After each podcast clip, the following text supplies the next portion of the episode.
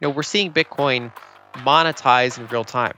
What gold went through over thousands of years, you know, Bitcoin's going through in, in like, you know, so far like 12 years.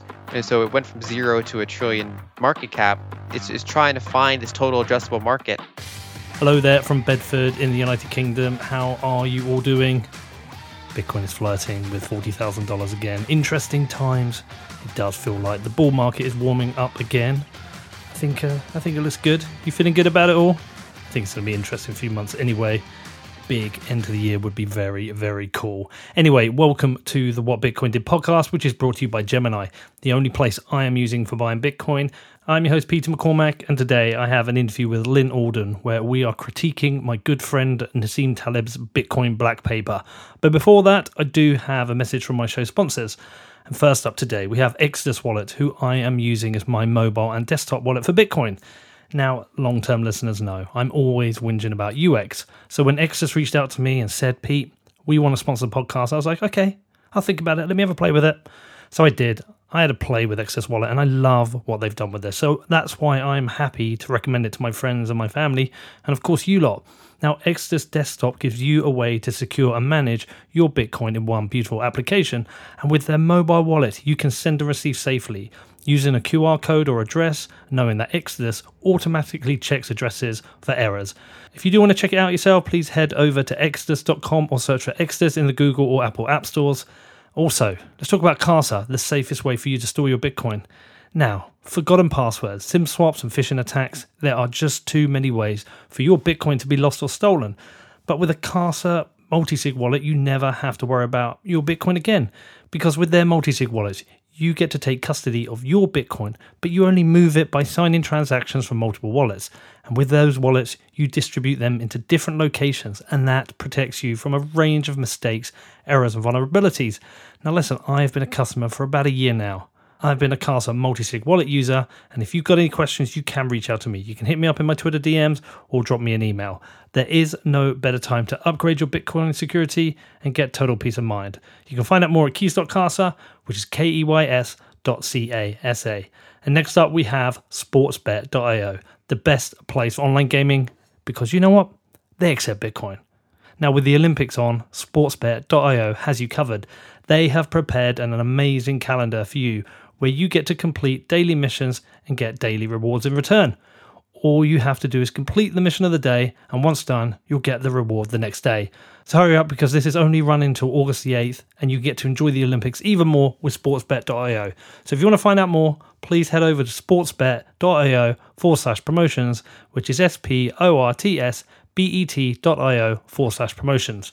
Okay, so on to the show today, and we have the amazing Lyn Alden back. And for today's show, we've planned something a little bit different. We're not doing a macro review of the month. We're not talking about where Bitcoin's at. We decided to go through Nassim Taleb's recent critical paper on Bitcoin. Now, when Nassim Taleb initially dropped the paper, it was clear that there were some pretty obvious mistakes, and I was keen to push back on it. I reached out to him on Twitter and I was like, hey, buddy, let's discuss this. But unfortunately, he wasn't very interested and blocked me. So in my last interview with Lyn, I said to her, "Come on, let's go through this," and she agreed. So we've done it. We've gone through the paper point by point to try and figure out what he's got right and where he's completely missed the mark. So hopefully, well, actually, I hope he listens to it as well because if he does listen and he wants to engage on this, would be more than happy to record a show and go through these things that he doesn't understand. Maybe explain the Lightning Network to him, or maybe we'll just get an anti Lightning Network paper. Who knows? Anyway, if you want to reach out, if you've got any questions about this, you can jump into my Telegram channel or you can email me on hello or whatbitcoindid.com. Okay, on to the interview. Hi, Lyn. How are you? Good. How are you? I'm very good, thank you. Uh, this is probably the interview we're doing that I've been most excited about. Uh, I always learn a lot from you, but to take to work Nassim Taleb's Bitcoin Black Paper, I think is quite an interesting thing. And and interesting, I did skim it previously and just dismissed it, and then I read it again and saw some of the criticisms, and also actually I think he makes some good points in there that also should be discussed. I don't think we should be entirely dismissive. I don't know if you found something similar. I've always found that you know in most criticisms, like there's there's kind of a big range of criticisms, right? So I mean, literally, as someone who was was more skeptical on Bitcoin back in 2017, there there are certainly a number of, of criticisms that I can appreciate when you're kind of working out the probabilities of how successful the protocol will be. Uh, and so, primarily it comes down to you know, a lot of the arguments in this particular paper are kind of like almost like you took a snapshot from several years ago and kind of teleported mm. them to today. So it's kind of like a, a mental model of Bitcoin that's pretty old, which is why I actually did find a lot of it dismissible. Um, but there, I mean, there are uh, obviously some some you know more reasonable arguments within the paper overall. Yeah, so I, I read quite a few of the uh, criticisms that were put out there on Twitter, and Nick Carter thankfully collected a lot of them together. Uh, but one specifically said most of these arguments have been dealt with on Bitcoin Talk years ago. Um, I think if I was to criticize Taleb in doing this, um, firstly, I'm glad he actually did it now because for a couple of reasons. It just shows that um, he, he doesn't really understand Bitcoin correctly. Uh, I'm also glad he did it because it raised some things I've not thought about. And and reinforce my position that actually we shouldn't just dismiss things; we sh- we should review them. Uh, but lastly, the the the other reason I'm uh, I'm really glad he did it is because I think it was an opportunity to. Well, I tell you what, my main criticism of him is that it feels like a paper that he's written because he's angry and he wants to find a fault with Bitcoin, and it's not particularly balanced. Um, I think there's plenty of places where he could have been balanced and had a fair discussion, pros and cons. But actually, it felt like he wanted to. Uh, he felt like, and I think it's because he's got into battles with Bitcoiners. It felt like he wanted to attack Bitcoin, and I, you know, that's fine. But if you're going to do a black paper against Bitcoin and not once mention the Lightning Network, um, you kind of destroy your credibility with the criticism. That that's unfortunately how I saw it too. But especially when I got to that part, uh, like that, that kind of the paragraph that talks about its scaling mechanism, and then the fact that Lightning wasn't mentioned once. I've actually seen this a couple times with, say, Goldman Sachs had a big, like, you know, 50 page research paper out. It's far longer than this one. They got into altcoins and things like that. And the whole argument, they started out kind of dismissing Bitcoin as too slow and then moved into altcoins. But if you actually just do a control F, there's no, they didn't mention Lightning in it. And you can kind of look around and see they didn't, they, so the way I interpret it overall is that, you know, Lightning is, you know, basically about something like three and a half years old on the mainnet, plus, you know, a couple years before then of planning. Uh, and so it's really where Bitcoin was in like 2012, where mm-hmm. some people might have heard of it. Like most people have heard the word Lightning, but they might not know why it's important, what it is. They might not realize that, you know, it's it's actually starting to kind of hit critical mass of liquidity and usability. Uh, and so it doesn't seem like we're, we're, I think we're still really early in that aspect. Mm. And that's actually one of the most, in my view, bullish parts about the paper. Ironically, I was like, if, if, if, if, you know, some of Bitcoin's critics are not yet realizing that, that's a source of alpha. That's like information asymmetry. If people, because it's, what it'd be one thing to say, here's why X, Y, Z, why I think the Lightning solution is a, a poor scaling mechanism, right? And then you have, mm. but the, the, they don't even mention it while your paper has a large kind of aspect dedicated to Bitcoin as a currency, shows just I mean that's that's a that's a critical flaw of the paper and kind of the whole bearish thesis. Like at least half of it just kind of becomes irrelevant once you realize that wasn't even mentioned. Yeah, it's it's interesting because there's a few people like him now. Uh, Peter Schiff, we know. There he is up there. Um, Nouriel Roubini, uh, Steve Hanke. Hanke's a really interesting one as well. I think that's how you mention his, uh, pronounce his name. In that I find his Twitter really interesting because a lot of his tweets are, are very pro Bitcoin without talking about Bitcoin. Um, he reports on or talks a lot about uh, certain economic situations in other countries or certain issues where Bitcoin is certainly something that can help people. Uh, yeah, he seems to be very anti-Bitcoin. So I find his interesting. But what I also find interesting about these more kind of academic types is that once they take a position, they're not willing they're not willing to change, not willing to hear constructive arguments. Whereas you compare to someone like Ray Dalio, somebody said, I think it was Greg Foss said it to me. Um, he has changed position, and I think it's down to the incentive model. Like an academic doesn't, they're not paid to to change their mind really. Whereas someone like Ray Dalio is an investor, so he has to he has to take a different position if if if the game's changed for him. So I find it really interesting that these people become so. It's almost like anti-Bitcoin, which destroys their arguments. It's it's less balanced. Anyway, I could talk about that for ages, but I did pick out a quote which was really good from Allen Farrington. Have you? I don't know if you've read his Bitcoin is for Foxes paper. I don't believe I have. No. I will send you it afterwards because it's fantastic. Um, so he put uh, Bitcoin is new in just about every conceivable way. While the heuristics are highly conservative in the regular sense rather than the political, they ensure certain power structures are conserved. Bitcoin is targeting exactly this power for controlled demolition, so makes kind of a perverse rational sense for them to dismiss it or even in understanding it. And that was that was uh, I only read that this morning, but that was really interesting because one of the things that was in my mind, Lyn, and I'd love to get your perspective on this, is that a lot of time people compare Bitcoin to other things. They compare it to gold, or they'll compare it to uh, traditional fiat. But also, in some ways, it's something that's completely new because it can be one or it can be the other, and it is a technology. So sometimes when we compare it to other assets or forms of money, I, I, I sometimes think we do Bitcoin a disservice because perhaps Bitcoin is something new. It's the evolution of money is that it is this new thing that operates in a different way. Have I explained myself well? Uh, yeah, I think so. It, it, draws pieces from other things, and so hmm. analogies can kind of you know describe how part of it makes sense, right? But there's no one analogy that encapsulates the entire thing. I've also noticed lately on Wall Street, uh, they're kind of going through the whole block size war question again, like several mm-hmm. years after the developers and, and went through it, uh, because you know Wall Street doesn't kind of intrinsically care about decentralization. So when they see these protocols, they kind of look and think, oh, which one has the highest transaction per second? Which one enables the most features? Which one does this? And then they kind of tune out which one is actually decentralized. Which one can you verify the entire money supply with on a laptop? Uh, and so it's interesting how people who they have a certain perspective and they don't realize what makes something kind of powerful if if that attribute is not valuable to them uh, to begin with. Yeah, well, listen, we, we don't really need to cover the introduction or abstract too much um, because it's really covered throughout the paper. I think there's three primary sections, and I will be referring to my notes a lot here, so this might be a little disjointed. So apologies to the listeners. Um, but let's start with the let's start with the blockchain. Um, so I will sometimes pull out some of his quotes as we do this, and then maybe talk about this. But I'm going to start with this. So, where he said the proof of work method has an adjustable degree of difficulty based on the speed of block, which blocks, which aims in theory to keep the incentive structure sufficiently high for miners to keep operating the system. Such adjustments lead to, and these, these are the two key points from this, to an exponential increase in computer power requirements and making at the time right in onerous energy demands on the system, energy which can be used to, for alternatives such as computational and scientific uses.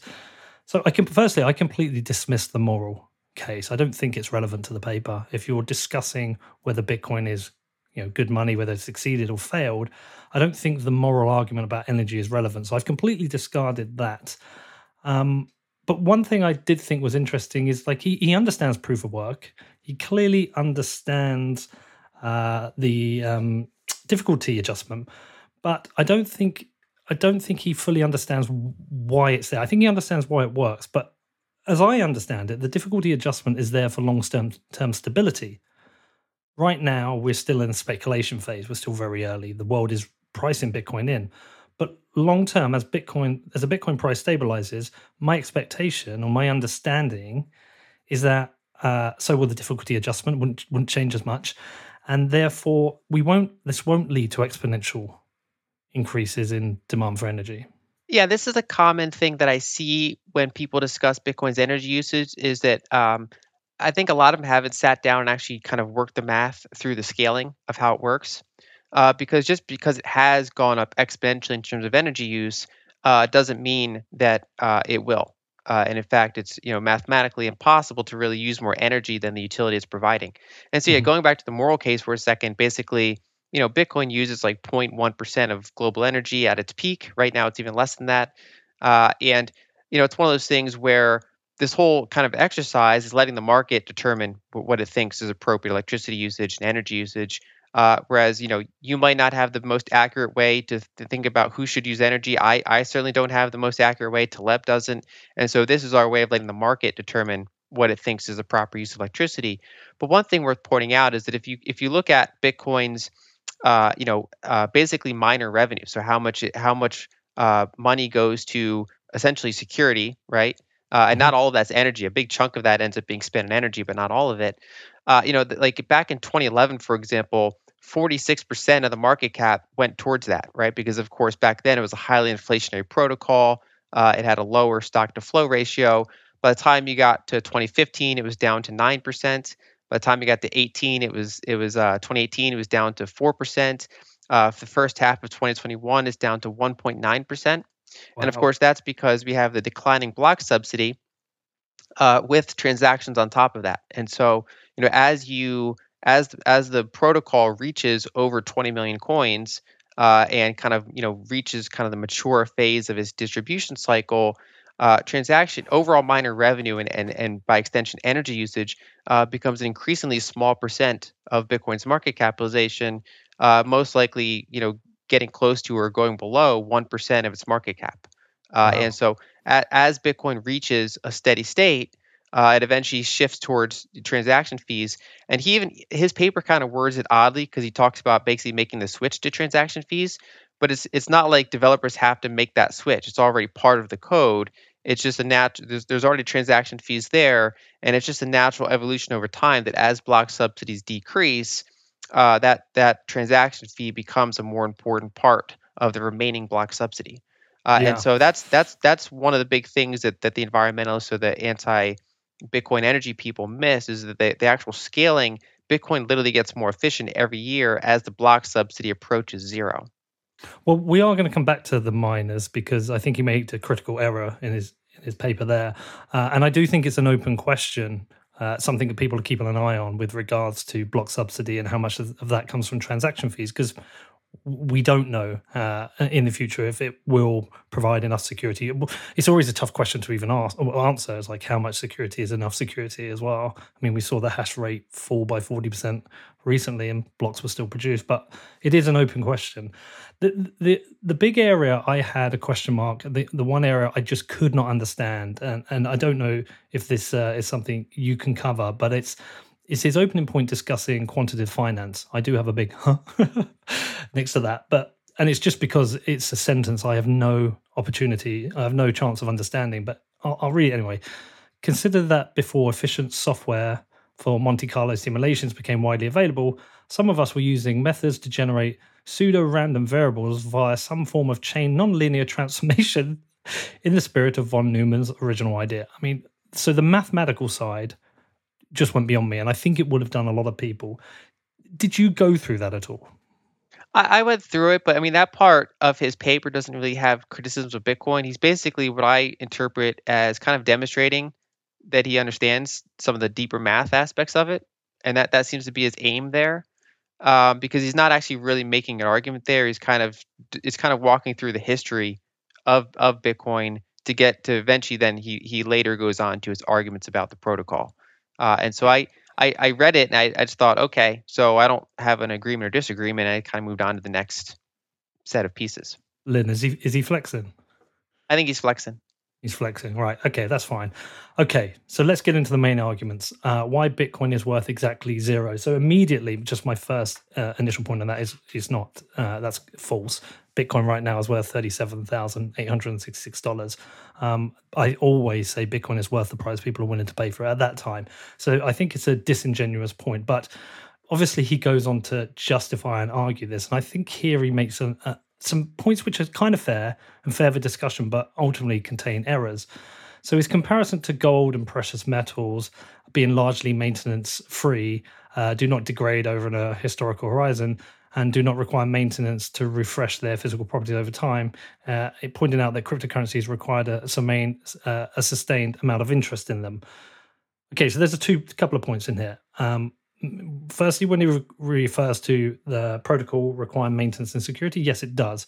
But for me, especially with significant holders of uh, gold, uh, I'm pretty sure storing and holding gold in Fort Knox or transporting large amounts of gold around the world um, is a is a different kind of trade off that that must be considered in terms of this. Bitcoin security comes from within the protocol, comes from miners gold security comes externally, usually from those who are holding it. And I, my my my thoughts on this are that the security, the more gold you hold, you have an exponentially uh, higher cost of securing that gold than say for Bitcoin. Uh, uh there are people we know in the Bitcoin community who probably own a billion dollars of Bitcoin, and I my I imagine that's a lot a lower cost to secure than say a billion dollars of gold.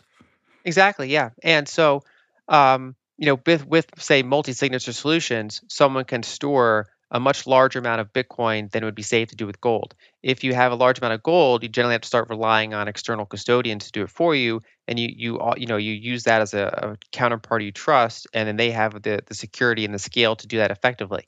And so one you know one way to separate this is so it is true that gold itself requires no energy input. That's that's one of its main qualities. That once you say make a gold bar, that'll last, uh, you know, uh, practically indefinitely. Uh, and uh, but a gold market does require energy input. Uh, and so, you know, basically securing, verifying, and occasionally transporting that gold does require this ongoing energy input. And so, when you think of Bitcoin, for example, you know, you could you could store the you could store the blockchain, you could store the code, you could you could uh, you know store your private keys. You could do that with a very very very low energy state, but of course, Bitcoin wouldn't be very useful then. You, but what you know, most of that that energy is going into the fact that that's an active market that's adding new transactions to the blockchain, and the world is kind of coming to a consensus about the validity of that blockchain. Whereas, for example, if everyone say just buried their gold, stopped protecting it, uh, stopped verifying it, then sure, it, w- it would go into that very low, like no energy state, but it'd be useless at that point. Uh, and so basically, in order for have gold as kind of a either a base layer of money or just as a market that that private participants choose to operate in, uh, that does have an ongoing energy, uh, you know, input cost in the same way that that Bitcoin does over over the very long run. Well, this is this is why I think the paper is disingenuous because this is an opportunity to discuss the trade-offs. Okay, I as a holder of gold don't need any real security. I could I can keep a small amount of gold in my house and not really think about it. I don't require, I don't have to worry about the security of a protocol. But also at the same time, I have to consider look, Lyn, if I wanted to pay you in gold, the transport costs are expensive, whereas Bitcoin is cheaper. And that, that's where I think he's m- missed the opportunity to look like he's, uh, you know, he's arguing in good faith because he can say, here are the trade offs. This is gold versus Bitcoin. This is, you know, the maintenance cost. This is the security cost. This is the transfer cost. And you can actually compare the two. And, and, and, there are trade offs there. So that's where I felt it was kind of disingenuous. Um, and yeah, there are good like there are like analysts within the whole Bitcoin community. For example, Vijay uh, Boyapati yeah. has that chart uh, comparing, uh, say, Bitcoin to gold and the different qualities, or one is better than the other. Uh, and I, I mean, I have a long history of investing in precious metals. I still own gold, uh, and so, for example, I have articles also that discuss some of the pros and cons. It's not like Bitcoin is better in every attribute. You do have mm-hmm. certain certain areas where one's better than the other, and they have kind of different use cases. Uh, and so, basically, uh, but I just don't view that you know that ongoing energy requirement is something that is notable, right? So, you know, if if I were to say, you know, what is the chance that 200 years from now, you know, gold is is is say not worth zero, whereas something happened, some tail risk happened to Bitcoin and made it worth zero I would say sure I'd give that that that'd be in gold's favor, right? Because that mm. that that bar that gold coin will still be there and worth some non-zero amount. Uh, whereas you know, uh, but they both require that ongoing energy input in order to actually have an active market that's verified, that's secure, and that's being used for some purpose. But that's that's the advancement of technology. Um, as we've grown to a, a world where people have, uh, you know, Netflix instead of uh, going to Blockbuster. We have MP3s rather than CDs. There is a reliance upon technology and energy and systems being up. I think this is kind of the world we've moved to.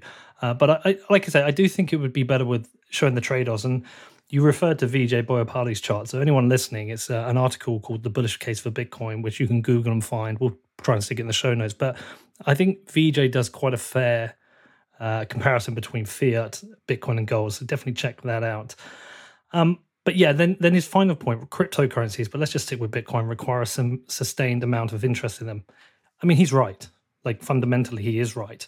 But so does any uh, similar asset. Gold and silver require some sustained amount of interest in them, and uh, and and we have to, you know, I still think we are in a speculative phase of Bitcoin. Um, I'm long, and I'm uh, highly confident Bitcoin will be a success, but there is no guarantee, and um, and I think I think shitcoins have pr- proved that you require a sustained amount of interest in them because we can see specifically with BSV recently, the interest has fallen and it's been subjected to a 51% attack. And that's happened on a number, a number of other uh, cryptocurrencies. So I think his point is fair, but I also I think what he missed is identifying the risks because the sus- sustained amount of interest comes down to the cost of security and if we if we if we if there is a significant drop in interest in bitcoin i think the risk is to security not to price. I i, I don't worry too much about price but if the price falls to, falls to a certain point there's a security risk. So i think he's right but i don't think he went into enough detail. I agree, and that's that's the your your way to frame it's the most accurate one, uh, and that's one of the risks that I take long term seriously about Bitcoin. Right when I think of ways that Bitcoin could fail, and so I had a whole article dedicated towards Bitcoin's eventually uh, eventual kind of that gradual shift towards relying on transaction fees and kind of working through the math of that. And so it is true that Bitcoin does have to achieve a certain level of, of scale, you know, enough to keep those blocks full, uh, a reasonable market capitalization, in order to have that that you know those transaction fees represent a significant hurdle uh, for someone trying to attack the blockchain.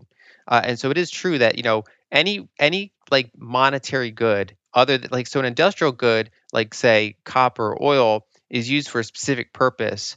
Uh, so it doesn't really require your belief in it. Any monetary good whether it's a, you know fiat currencies can be enforced by the government but still it has to you know have a certain level of credibility where people will will abandon it in the black market and go elsewhere for for their mm-hmm. you know their ways of transmitting value uh, and so one way to think about gold for example is that you know gold has a utility you can use it in some engineering contexts uh, but the vast majority of of gold's price is the monetary premium we place on it due to its unique qualities compared to most other commodities uh, and so for example if that uh, perception of gold as money were to ever dissipate over time, it's sure gold would not go to zero. Gold security would not be threatened. The properties would not change, uh, but it could lose a dramatic amount of its value because we've placed so much of that value in the monetary premium that would then be going away. And so, one thing that does make cryptocurrencies and, and Bitcoin different is that if if it falls below a certain like maintenance threshold,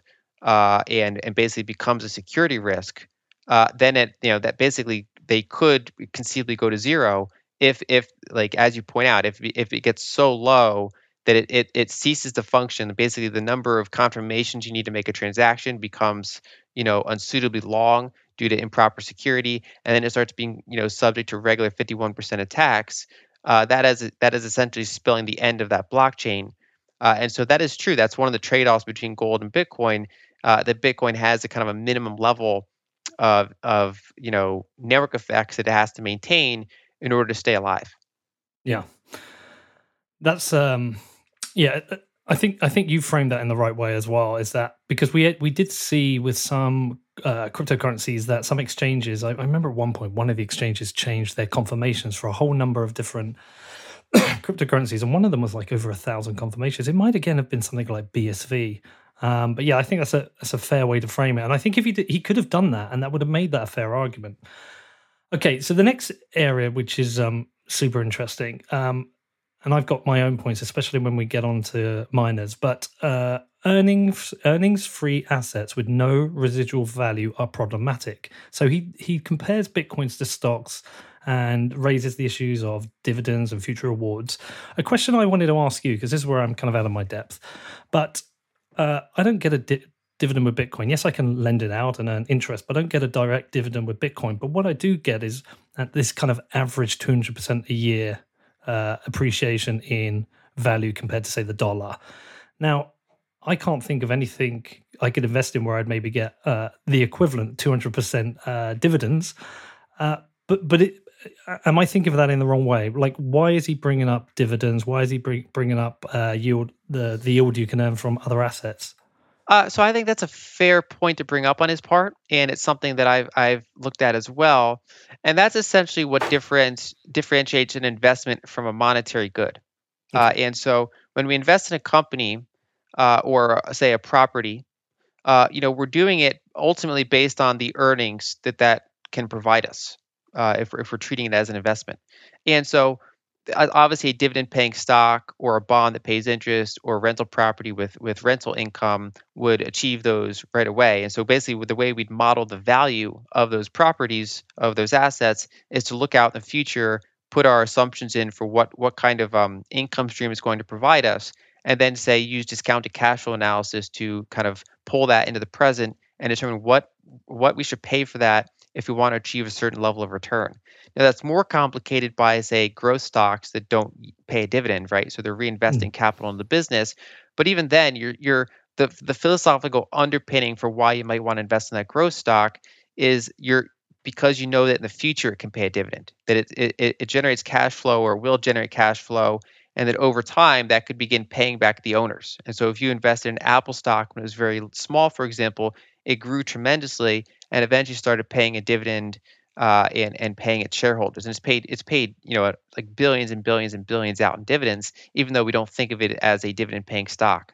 Uh, and so that that's how you you kind of analyze an, an investable asset.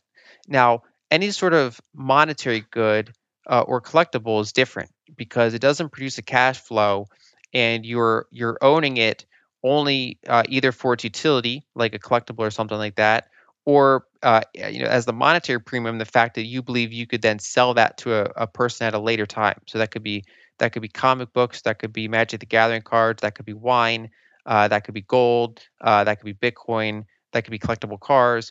You're buying something that that doesn't have any any expectation to produce a cash flow um, to to eventually have someone buy that off you in the future. And then of course you can go into different uh, kind of categories for that. And so, for example, you know, the, a dollar, like a fiat currency itself, doesn't pay interest. There's no interest coming out of a dollar. It's only when you give it to an institution that leverages it that, they are able to pay you kind of interest on on that underlying dollar. The same thing's true for Bitcoin. Obviously, we're having, you know, we're seeing lending markets around that, and we can talk about how safe they are. But you know, for example, you can earn interest on a Bitcoin if you're willing to essentially have a have you know have it levered up in some way, just like the dollar. Uh, and so I, I, I would say that argument really is a separation between a monetary good mm. uh, versus a, a, cash flow producing asset. Uh, and then there are other parts of his argument that you can go into. And so, for example, he argues that a collectible or gold chain is different, right? Because you know, a collectible you can still have for its utility, its aesthetic value, right? So you can get joy from it while you own it, right? So if I have one of those magic cards, I did laugh at that. Yeah, I mean, so and so, yeah. If I have like a magic card that's like I like how it looks, I'm I'm happy that I own it. Um, you know, then whether or not I can eventually realize my goal of selling it at a later price, I, it's it's still provided value. I can use it in the game, for example. And and and Taleb uh, used the analogy of his gold necklace that you know even if gold goes to zero, uh, he still got to wear that necklace for decades, and therefore he he got utility out of it.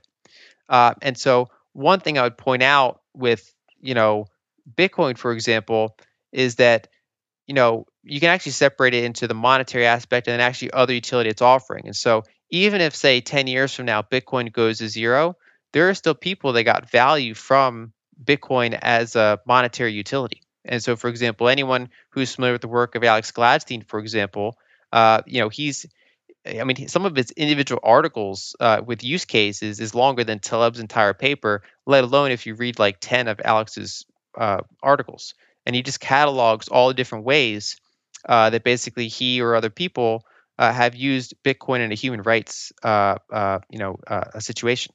So that could be, for example, the fact that Bitcoin's portable allows people that are fleeing certain regimes to convert their money to Bitcoin leave the country and then convert back into other assets in a way that you can't really do with gold or cash or, or things like that. Uh, it's also the being able to send permissionless payments. So if, if, say he or the Human Rights Foundation wants to, you know, provide funding to a specific, say, group in a country that's being oppressed or that's being otherwise blocked, you know, you might not be able to effectively get money to them through the traditional banking methods, uh, but you can send them directly uh, either the, either via the base layer of the Bitcoin or via Lightning, depending on how big your transaction is, you can send them directly money. Uh, and so there's already tons of people that have benefited from Bitcoin. Uh, so even if even if this whole project fails at some point, just like Taleb's gold necklace, there are already people that benefited from the fact that this has exist. Uh, so and there's, then, there's, so there's kind of a net value to everyone who's getting the usage out of Bitcoin. Exactly, and I would say, you know, if it say it failed, say it failed next year, I would say that would be an, you know, ultimately by the end of things, it'd be an underwhelming outcome, but it still would have had a non-zero outcome. And then the mm. longer it goes, the more that accumulates, uh, basically uh, a, a, net added value.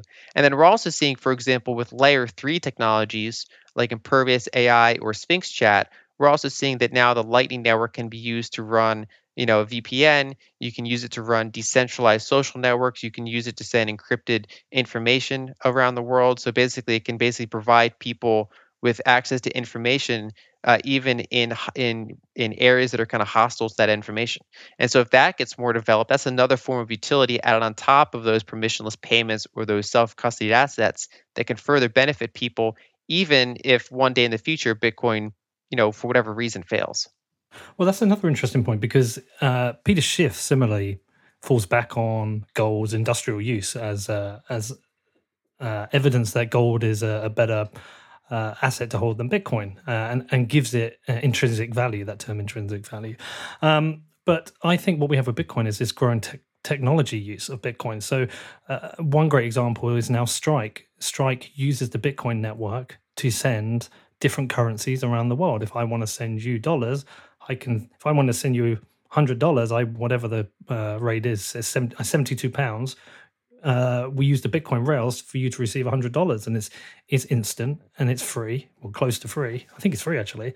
So um, and I also know Peter Todd is working on his open timestamps uh, on top of the Bitcoin network. So one of the things that I was going to discuss with Peter Schiff next time I talk to him is when you talk about industrial uses, Bitcoin has technology uses. Exactly, yeah, and, and you can separate them into into monetary uses or non-monetary uses. And mm. so the ability to send permissionless payments, that application of technology for that specific goal in a way that the say fiat currencies or gold are not great at doing, um, that that's already specific utility, and it happens to be a monetary utility. Uh, but then you know, at, you know, for the longest time, you could argue that Bitcoin was unique in the sense that it was a purely monetary commodity, where say gold is like a 90% monetary commodity and like 10% utility. Uh, and so Bitcoin was 100% monetary utility. Uh, but actually, what we're seeing with these some of these layer three technologies is they're actually now bringing some non-monetary uh, utility to Bitcoin as well, which is interesting. Uh, and yeah. so, yeah, I think over the long span of, of Bitcoin's project history, again, even if it one day fails, you know this this is now representing a stream of utility that people are getting from the fact that they have a, a permissionless way to send payments or a way to portably transmit value in a way that uh, other technologies have not provided so far. All right, so the next thing is where I think he makes one of his critical errors, and I'm going to just give a shout out to Bradley Rettler because it's his uh, thread that I use quite a bit for a lot of my research, and I'll tag that into the the show notes. But if we so this is talking about bitcoin being worth zero. If we expect that any point in the future the value will be zero when miners are extinct the technology becomes obsolete or future generations get into other assets and bitcoin loses its appeal for them and then the value must be zero now. So there's there's two things there. Is, is whether people get into other assets and also if miners become extinct. But one of the one of what was quite strange about it he's he didn't discuss why miners would become extinct I think the only logical answer for why miners become extinct, if you get out of uh, a global coordinated ban on Bitcoin mining, um, is the fact that he, I think he's probably considering the block subsidy and uh, how that is decreasing over time, but he's not considering the increase in uh, the the percentage of the subsidy the subsidy coming from transaction fees. Um, so I think he's missed that point, but I think it would have been a stronger argument if he'd explained why he thinks miners will be extinct without actually yeah, explaining he, it. There's no there's no argument yeah, there. Exactly. If he focused that part of his paper about the fact that blockchains have a minimum security threshold under which they start becoming effectively unusable, uh, that would have been a stronger argument to make there. Uh, but even then, even even acknowledging that that can happen to a blockchain, including potentially Bitcoin, if if some of the worst scenarios happen, uh, you can say, okay, so you know, e- but it goes back to that previous point of even if that one day goes to zero, uh, the fact that basically Bitcoin is providing value to people in certain ways uh, doesn't end up getting ne- negated. Uh, and so uh, basically, the fact that you can you can use Bitcoin for permissionless payment in a way that you there's no other asset that will fill that goal as securely as Bitcoin currently does means that it currently has a value. Uh, and so you know even if it one day does not have a value, it does have a value today.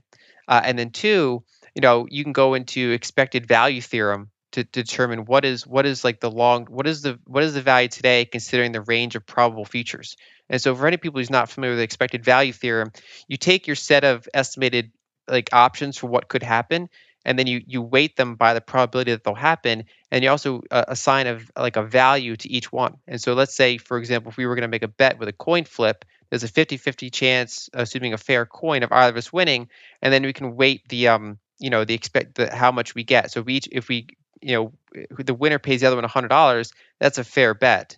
Uh, and so, but you can have another expected value theorem of buying a lottery ticket where there's like a, you know one in a million chance you're going to win a million dollars, and then there's like a you know vast majority of chance you're going to lose that. Uh, your your initial investment is just you know you say you spent two dollars on the ticket, it's going to be worth zero.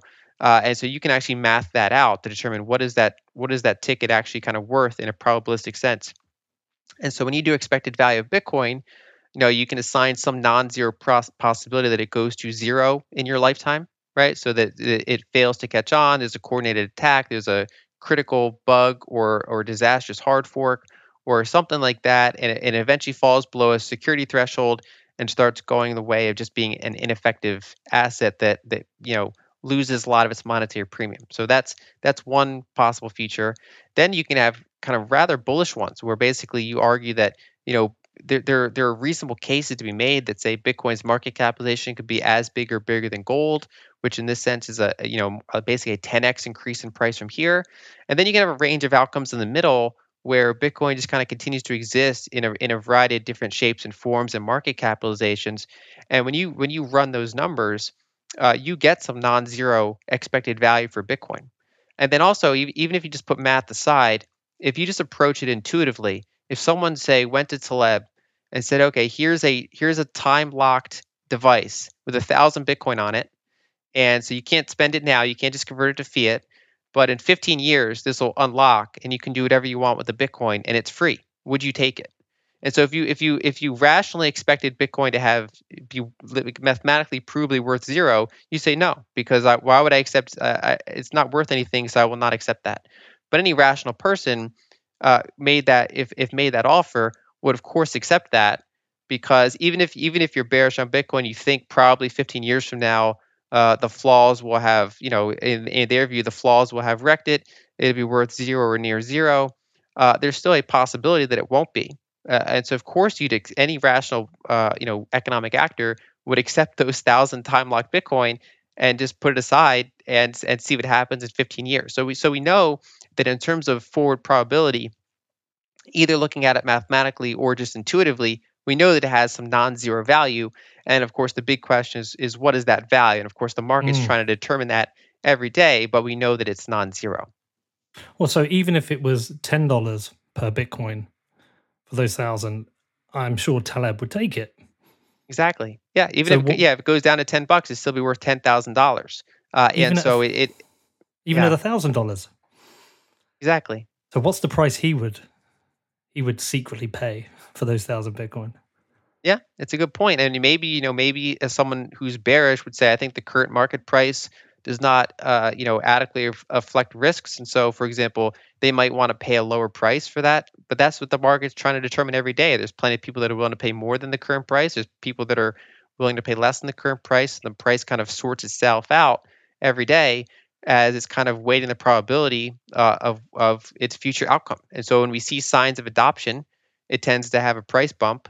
And when it sees signs of government pushback or some of those other signs get pulled back, we generally see the price go down a little bit. So the, the market's like this constant. Of course, then you also have leverage and liquidations and, and things like that. But it, you know, in in the broad sense, essentially, the market is a probability machine, kind of sorting through all the future, all the future, you know, possibilities of what happens with Bitcoin. Next up, I talked to Lyn more about Taleb's Bitcoin Black Paper, but before that, I do have a message from my amazing sponsors. Okay, let's talk about Gemini, the only place I am using for buying and selling Bitcoin. But as I said before, I'm not selling Bitcoin right now, so I'm only using it for buying Bitcoin. Why would I be selling Bitcoin right now? Now, I have been using the Gemini app for buying the dips, but I've also set up my DCA with twice monthly buys of Bitcoin. And you know what? I'm yet to see a better or easier interface for buying Bitcoin. With a streamlined trading view, you have access to all the tools you need to understand Bitcoin and start investing. And that is all through one clear, attractive interface. So if you want to find out more, please do head over to Gemini.com, which is G E M I N I.com. And next up, we have Revolut. Now, as many of you know, Lloyds TSB, my bank of 25 years, closed down all of my accounts recently. It's kind of clear. They don't like Bitcoin. And then Revolut reached out to me and they're like, Pete, we see what's going on here. Do you want to move over? Do you want to get a Revolut account? And I was like, sure. And I moved everything over in a couple of hours. They like Bitcoin and they want to make it easier for Bitcoiners to transfer to exchanges. And now Revolut are offering $20 or £20 to all new customers that complete three card transactions. It only takes a few minutes to set up, and you can create a card and add it to Apple Pay immediately and get that cash straight in your pocket. I'd recommend converting it to Bitcoin though, because that's just me. Now, this is a new relationship, and I am working with the Revolut team to help them build a bank which is Bitcoiner friendly. There is a lot to navigate, but we're going to get this. Now, if you want to find out more, please do head over to revolut.com forward slash WBD. That is R E V O L U T dot com forward slash WBD. Let's talk about BlockFi, who have recently just announced that they have launched their BlockFi Rewards Visa signature card. Now, for my listeners who are in the US who are interested in or own in Bitcoin and want to stack more sats, the BlockFi Rewards credit card provides the easiest way for you to earn Bitcoin because you get 1.5% Bitcoin back on every card purchase. And you know what? There's also no annual fee. It's not just that though.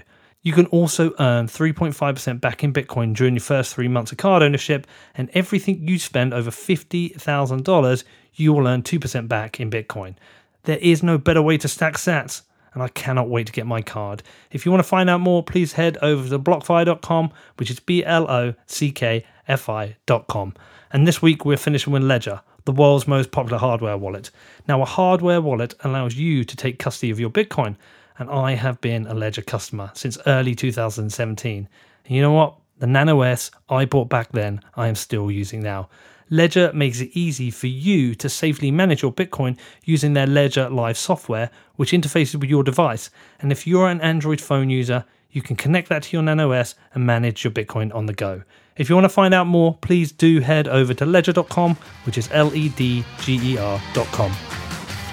So he also, as I said, there was two parts. He also mentions that you know in the future Bitcoin loses its appeal and something else may perhaps come along that's better than Bitcoin. I think any Bitcoiner accepts that's a possibility.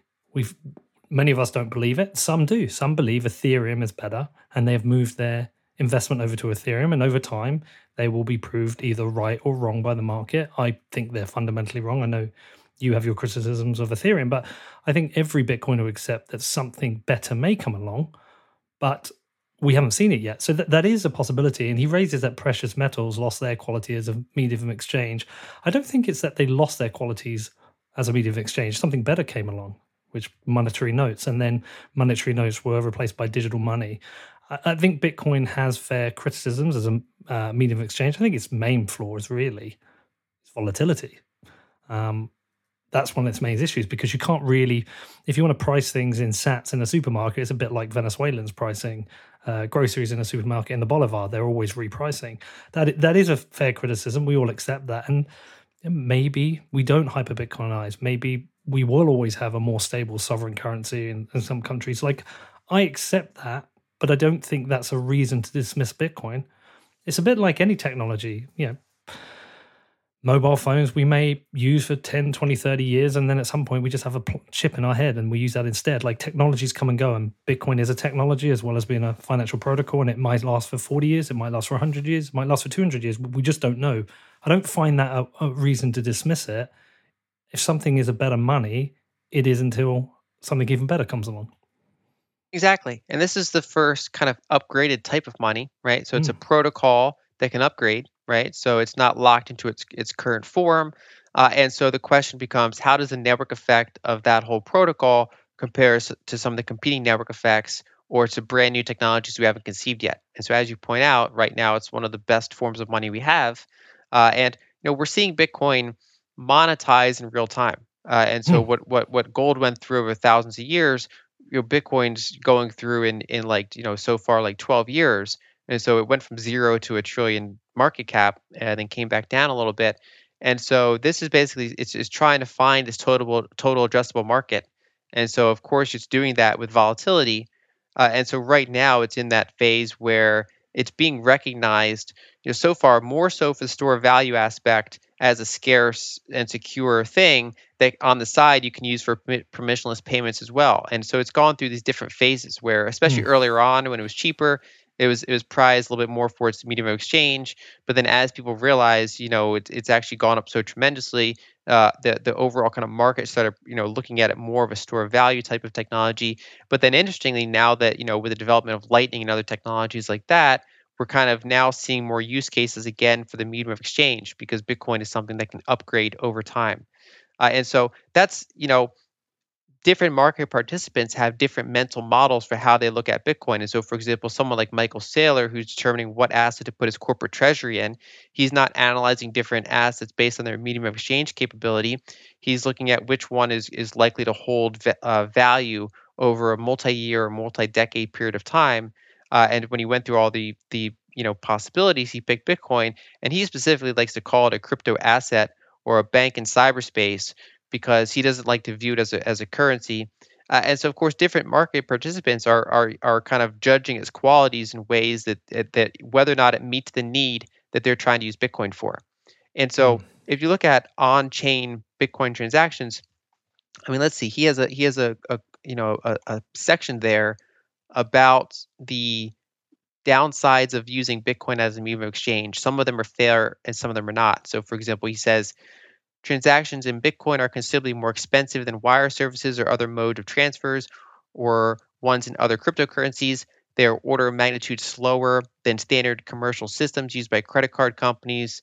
Anecdotally, while you can instantly buy a cup of coffee with your cell phone, you would need to wait 10 minutes if you used Bitcoin. Uh, they cannot compete with African mobile money, uh, nor can the system outlined above, as per its very structure, accommodate a large volume of transactions which is something central for such an ambitious payment system. And so that's, I mean, that's a really good argument from like 2013. yeah. Uh, and, and, and, well, Lyn, and so, what we should say is because we've moved into the the next section, which is his second comment: successors for Bitcoin as a digital currency. So we, we will. Let me just close out on that yeah. first point so people are aware. This comment one with why Bitcoin is worth exactly zero. I can say a number of things, but actually your argument is the best. If you could take a thousand Bitcoin, uh, locked for 15 years, and you could have it for zero, would you take it? Of course you would. So what is the price? I absolutely believe Taleb would pay ten dollars per Bitcoin for those thousand. I believe he would. Therefore, there or and even if he wouldn't, if you surveyed a million people, I think the majority would. Therefore, Bitcoin does have value above zero. Um, I just wanted to conclude that because I think that's that's that's a great argument. And just as we're going into this, because the next point is was success uh, as a digital currency. Um, and this is one of the sections you're relating to there. So sorry, just to structure it. I found this bit really poorly argued as well. Well, this is, I mean, this is probably the weakest part in the paper yeah. because it fails to mention Lightning. And so going back for a second, basically, you know, this, so Bitcoin's base layer, it is true, is not well designed for uh, many types of on like on-premise payments uh, and payments where you want any sort of a reasonable turnaround because uh, he actually understates it because he mentions 10 minutes and realistically you want a couple couple block confirmations for for so it could actually really be more like a half hour or more depending on the size of your transaction. Uh, and then of course when you include transaction fees and things like that obviously bitcoin base layer transactions are not great for buying coffee. Uh, now I, I would contend that you know it is actually more cost effective than many types of international wire transfers. Yeah. Uh, it is. Um, it depends uh, you know, on the timing because I think it's around about two dollars fifty, two dollars sixty right now. But back during uh, a couple of months ago, I think it went up to about sixty dollars. Uh, and most uh, my my experience with wire transfers is they're about thirty dollars. I don't know what it's like. Like Lyn, if I wired you some money, but my fee would be about thirty dollars. Um, if I wired you a billion dollars, I don't know if the fee's the same. I don't know if you if there's any form of scaling up of the, it would the fees. It would de- it would depend on the bank. Generally, that will not scale linearly. Uh, but there, if someone's trying to transfer that amount of money, uh, it would certainly take longer, uh, and it's because there'd be far more checks to, you know, make sure that that's all going to be proper.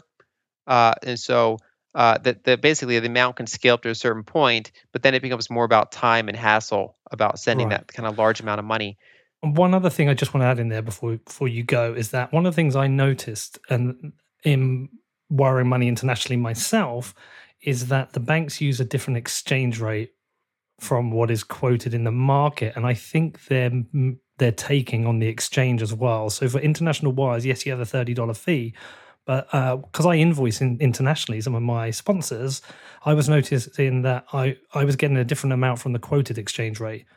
Uh, so I think they're on the take there too. I just thought that should be dropped in. I've noticed that too. I used to work with engineering procurement, and so we we'd buy stuff from Canada, and we'd always have to negotiate the exchange rate and and things like that. You know, with the with the counterparty because those can add up when you're making a, a, a six or seven figure purchase. Mm. Um, uh, and so uh, that is that is certainly a good point.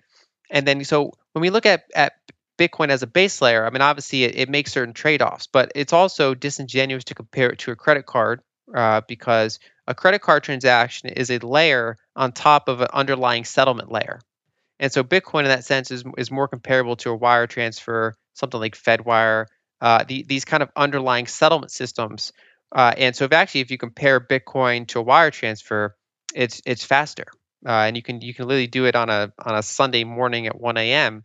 Uh, internationally. So it's actually in many ways it's a better underlying settlement technology than what we currently have available. Uh, but then when you say, okay, now we want to do an individual purchase with it, kind of like how we wouldn't purchase coffee with a with a wire transfer, uh, we generally, you know, it's not suitable for that that purpose. Uh, and so that's that's part of the reason why it hasn't caught on. I mean, there's obviously certain uh, uh, internet use cases where it caught on, like early days with the Silk Road, or if say someone like say Alex Gladstein wants to send a human rights group some some funding, Bitcoin is actually the best technology available to him to do that. And so there actually are certain niche cases where a base layer transaction is the is the most ideal uh, solution. But in many cases, uh, especially for those of us in, in developed markets, uh, it's, it's generally not an on an on chain transaction is not the best kind of you know medium of exchange for many of our our purposes.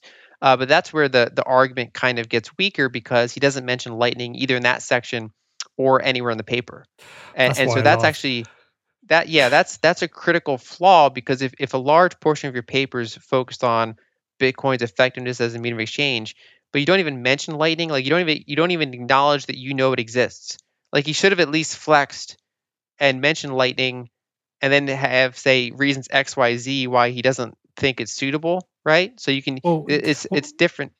I was going to say, sorry to interrupt you. I was going to say what this said to me is like either he doesn't really know anything about the Lightning Network, uh, which is a possibility. Uh, he might have heard of it and just not really understand what it is. And if he doesn't, this paper, he hasn't even passed it through somebody who understands Bitcoin. Surely, as a friend, he can turn around to and say, Can you check this? Because every, everybody will instantly say the Lightning Network. And his quote is, While you can instantly buy a cup of coffee with your cell phone, you would need to wait 10 minutes if you use Bitcoin. So, yes, you're right. He's got the 10 minutes wrong. But I've, I've got videos of me on Twitter buying coffee with my cell phone using the Lightning Network in El Salvador and it's instant. Exactly. So, so he's compl- it's compl- either it's either ignorant or dishonest. I so yeah, I don't know which one it is, but I'm inclined towards that he doesn't know because mm. it's it's because it's actually it's awkward then to read the paper and it's just not even mentioned, and because then you knowingly open yourself up to a massive criticism that that invalidates the paper, and so you know I, I basically he if he knew he would have probably had a paragraph explaining even if he because he he kind of there are other things he dismisses quickly in the paper. And so he could have had a paragraph saying there's a lightning network but it's bad and it, it would have been a really weak argument but it would have acknowledged it. The fact that he hasn't mentioned it is is one of the most interesting things about the paper. And so when we look at the lightning network you know it's not a perfect solution yet. It's it's, it's funny because it's only three and a half years old. Even the design process only goes back like six years but if you compare how far that's come in that rather short amount of time, I mean, if you look at the major, uh, you know, the handful of companies that are making Lightning implementations, like Lightning Labs or Blockstream, the number of employees dedicated to that is in the dozens. And then when you look at, you add some wallet makers, you add, you know, like the people at Strike, you add, you know, things like that. We're talking about the number of people working on Lightning, uh, you know, in any sort of, you know, kind of full time capacity it's got to be in like uh, the lower hundreds. I mean, I don't know the exact number, but this is a tiny number. Whereas if you look at PayPal, Visa, and Mastercard alone, they employ over sixty thousand people. Then if you include WeChat, Alipay, all these other payment systems, you know, you're up against hundreds and hundreds of thousands of of people working in payments, and this tiny little network with like dozens or hundreds of people putting it together is now basically being used in, in a sovereign country as as one of their legal tenders. Uh, it, it's used, you know, it, it's a tremendously successful protocol given how young it is and how few people are working on it. And that's actually a testament to how interesting the underlying technology is. Uh, that basically by using the existing Bitcoin base layer as their security assurance, they're able to build this out and scale this in a way that's actually pretty tremendous compared to some of the competitors. Uh, and so, you know, I mean, it's just kind of remarkable that it came up like that. And an example, I mean, if if anyone, people that went to the Bitcoin conference in in June, one of the big takeaways from that network, I mean, from that conference was that Lightning is really kind of hitting critical mass now. And mm-hmm. so they had, I, have heard from sources that something like 50,000 gaming transactions were made using Lightning. But even just using one example, like THNDR Games, they they processed over 13,000 Lightning transactions, uh, and the average fee was like a, a fraction of one penny, uh, 1.4 sats to, to be specific in terms of. So you know when you we have these actual use case kind of you know working out now, uh, and that that network effects keep getting stronger over time. And sure, I mean people can then say Lightning has certain uh, limitations, right? So so right now the capacity is not enough that everyone in the world could have a self-custodial lightning wallet for example. And so you, you can have kind of a mix of, of custodial or non-custodial depending on your specific use case right? If you're trying to just if you're an unbanked person in a market uh, with a hundred dollars on your on your wallet you might not care about the the level of like rock solid security there compared to someone who's like a, a, power user of that or an experienced user of it and so Lightning still yeah. has weaknesses but it's actually tremendous how far it's come in a rather short period of time well, there's a few interesting points on that as well because he he has to he talks about the the cup of coffee and it's you know uh, it's instant and and on your phone and you know the cost associated with um, the the using settling on chain. But one of the things that's interesting is if you learned about the Lightning Network, what's really interesting is if I'm in uh, use El Salvador as my example, if I use my Visa card to buy a cup of coffee and the cup of coffee is three dollars, yeah, I I pay three dollars. I'm not sure what percent the vendor loses. Um, I'm, I'm, assuming it's like maybe thirty cents or whatever for the transaction fee. But because it's an international transaction, I think I end up paying like fifty cents to a dollar every time I use my card. But so even even if you forget what I'm using, because it makes sense for me then to just use the Lightning Network because it's almost free. It's also great for the vendor because it's almost free. So both sides are actually saving on, on, on the cost. So actually, it's cheaper to use the Lightning Network to buy a cup of coffee than the Visa network. If if certainly if you're using a custodial service, it's as fast, maybe sometimes even faster. Um, so he completely misses that. And I think the thing is, if he had discovered the Lightning Network, what we would have actually got was why the Lightning Network fails as a section, which is kind of sad. There's other things I think he, he misses as well. Um, I think he misses uh, two other key points in that with Bitcoin, it is final settlement. So even if it takes an hour to confirm, if I was to send you a large amount of Bitcoin, say it's 10,000, 100,000, a million, we see it immediately, even if we're waiting for six confirmations. I, I can't remember if it was somebody told me the story about they were trying to get some money out of Argentina. I don't think it was the sailor story. And they were trying to move money from Argentina to the US or the other way. And they said once it went into the system, they didn't know where it was. They didn't know any way of tracking it. And it didn't turn up for a few days. And there were some issues and they were having to find out. Like, we completely eradicate that problem of moving money between different institutions across borders. It is wallet to wallet, it is address to address, and we instantly see it. And uh, so I think he's missed so many points on this section. I, th- I thought this whole section was just a complete and absolute failure apart from one area which is worth discussing, which is when we get into whole the unit of account. Um, now he does make a mistake because he said uh, apart from the El Salvador uh, residency fee of three Bitcoin, Bitcoin isn't used a, as a unit of account. I mean, it's wrong. Bitcoin is a unit of account within Bitcoin for for transaction fees and miners, and is also a unit of, unit of account on exchanges for cryptocurrencies. And I do know other people are using Bitcoin as a unit of account But again, I tried to think this through, Lyn. I think there's a massive problem with Bitcoin being a unit of account unless it's a stable currency, unless it's the dominant currency globally, because there's always comparative to other currencies, it's always going to be volatile. And I've kind of accepted that it might not have ever happen. And is that does that mean we have to reconsider what Bitcoin is? I mean, I, I, so I, I, I think it's an area of, of discussion, and I think it's a valid area of discussion because a lot of people bring it up. But I think it's something we've all come to accept, and that's fine. It doesn't stop it being a medium of exchange. It just brings in certain things you have to consider. That's where uh, we can separate Bitcoin, the asset, from Bitcoin, the monetary network. Uh, and so the cool mm. thing about Bitcoin is that it's both, and they both have different use cases. So that's part of you know the fact that it's it's this young asset that's being monetized in real time, which which which uh, necessitates volatility. Uh, and so Bitcoin currently, in most contexts, makes a poor unit of account. Uh, but that's why many people have instead looked at it primarily as their emergent store of value uh, or their crypto asset, as they call it, rather than kind of you know valuing it for its its medium exchange capabilities. Um, but a part of the reason why it has that store of value property, of course, is because the fact that you can self custody it, because of the fact that you can send these permissionless payments. So some of those some of those underlying settlement capabilities that make it unique are part of what kind of ironically gives it that store of value property because you're kind of storing up the ability to do that if you want to. Um, uh, but you know, as we see now, it's just it's not currently really meant to be a unit of account, and it doesn't really rely on that. In the same way, for example there's virtually no, there's very little in the world that is priced in, in gold as a unit of account. But that doesn't change the fact that in terms of store of value properties, gold is better than fiat currencies uh, over the over a long enough timeline.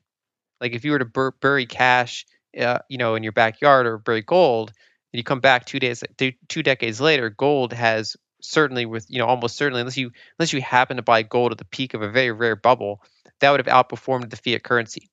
Uh, and then even if you say put currency in a bank, generally over over a long enough timeline, gold will even kind of outpace that so far. Uh, and so you know that doesn't do just the fact that gold is not used to to price. Co- we don't we don't price coffee in terms of say grams of gold.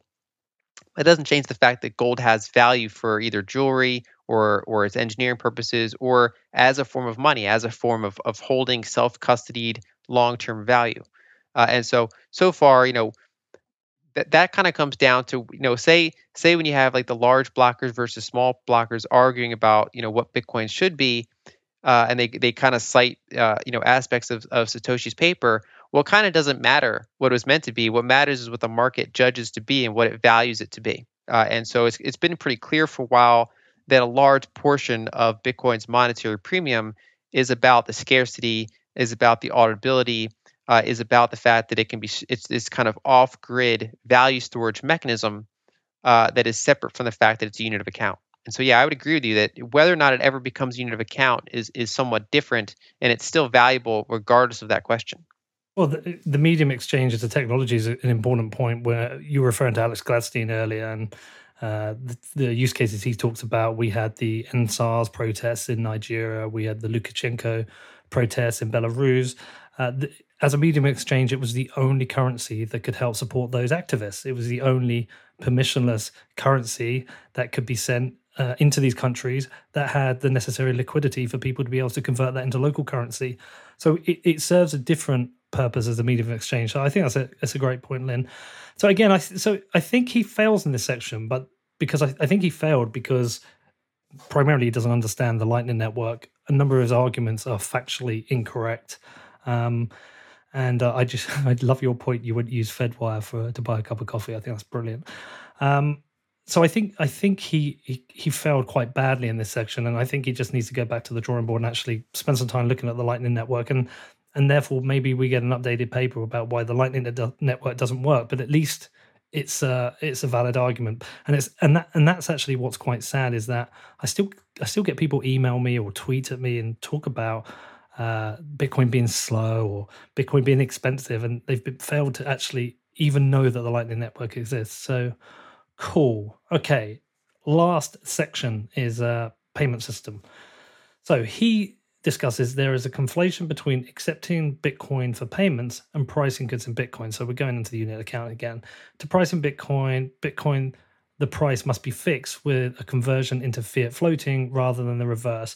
I think his I think his main argument in this section is he's essentially saying we haven't hyper Bitcoinized yet. If we had, Lyn, we would be paid in Bitcoin, would we be pricing in Bitcoin? Everything would be priced in Bitcoin. And we've we've discussed uh, a lot of that. But my main criticism is that he he's arguing that we haven't reached the hyperbitcoinization yet. Yep, we're 12 years in.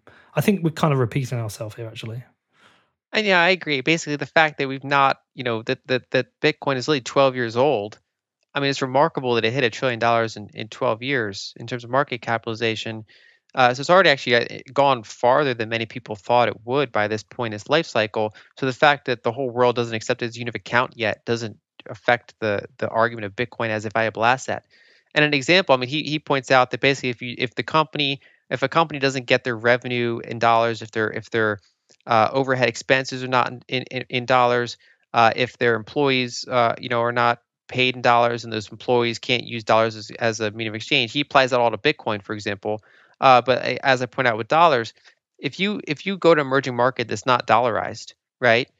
You know, they're they're they, you generally don't have dollars as, as a unit of account because as as his argument applies, you know, all of the the revenues, the overhead expenses, the employee salaries, all those things are in the local currency.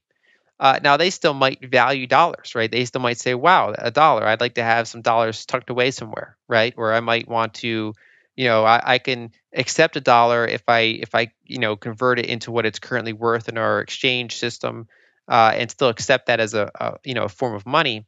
And so that's an example of where a dollar can be recognized as money in a market where it's not a unit of account. And so Bitcoin's kind of along that same route where for most people it's not the unit of account because as he you know as he points out that's not what revenues are denominated in that's what not not what most people are paid in uh, but basically right now it's this external good it's this external you know gold like asset for example that is being valued for its properties aside from unit of account. But then when you then you go back and you add the fact that you can separate Bitcoin the asset from Bitcoin the monetary network because they're they're both kind of kind of important parts of the system.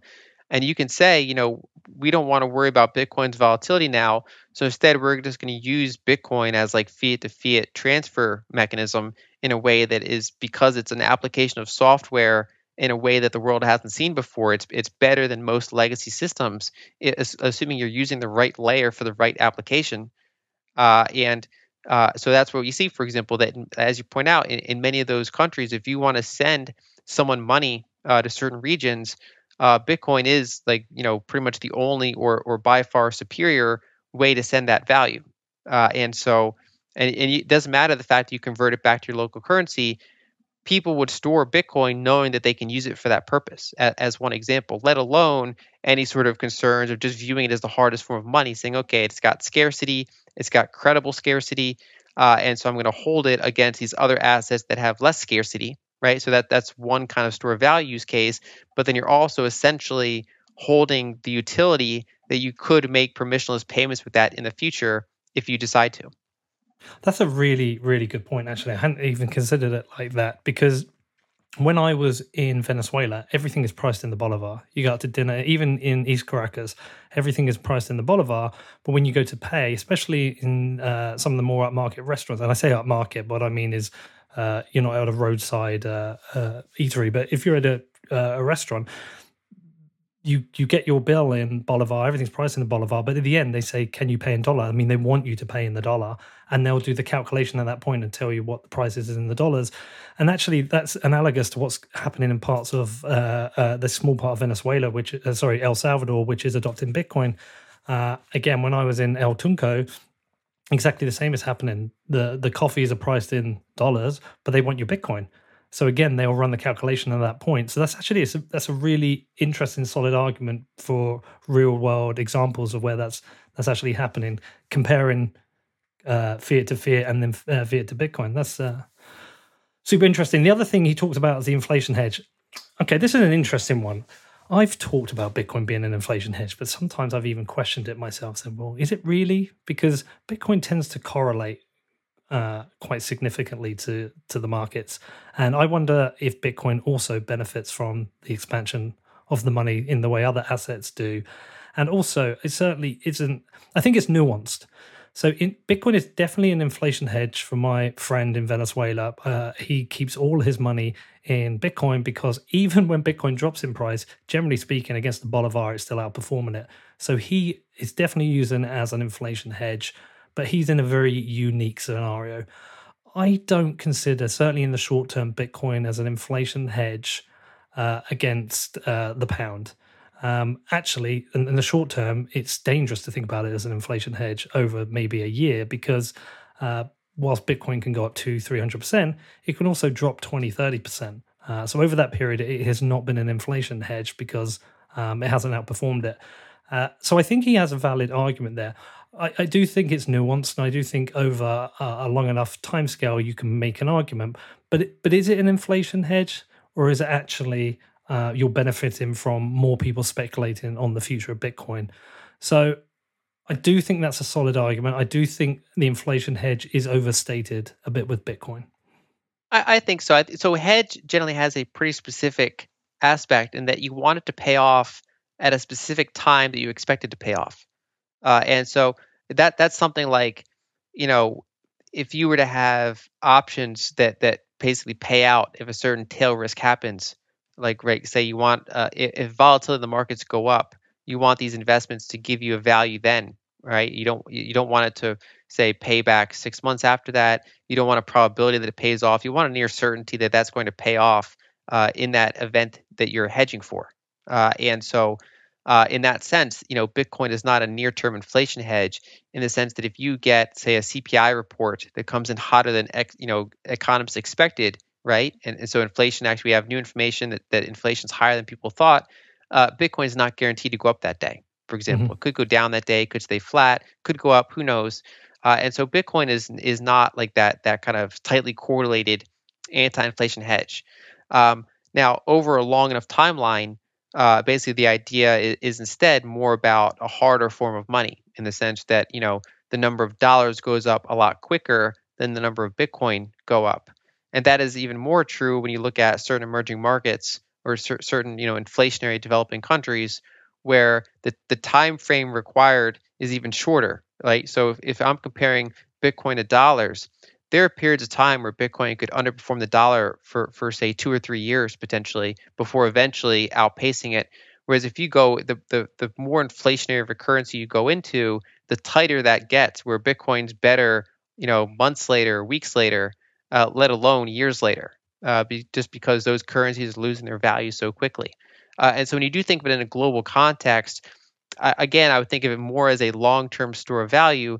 If you were, you know, it's it's kind of combining that gold aspect of store value, but because it's a younger and more volatile and less certain asset, it has that kind of investment characteristic. So that's why I've actually I've used I, I when I describe this, I try to be specific and call it an emerging store value in the sense that it's, it's it hasn't reached the level of like say proven store value that, that gold historically had, but it's basically people are analyzing its qualities and seeing that it, it's got the properties of a store of value if it continues to be successful as they thought they were. And generally the the more extreme use case you go into, like say Venezuela, the more like immediate of a store of value it becomes whereas the more kind of sensible currency regime, the more kind of instead is best viewed as an emergent store of value, as something that's being assessed as an investment for its network effect prop- properties uh, and for its credible uh, monetary supply.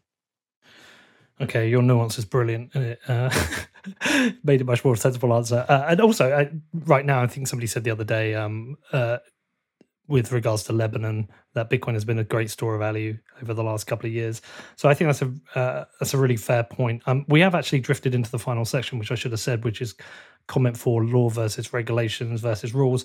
I think the first one um, we can ignore. I, I, can't remember if you said that at the start of the show before we started recording, but he talks about the fallacy of libertarianism. I just completely disregarded this. I was like, I, I don't, I didn't even understand why he brought this up.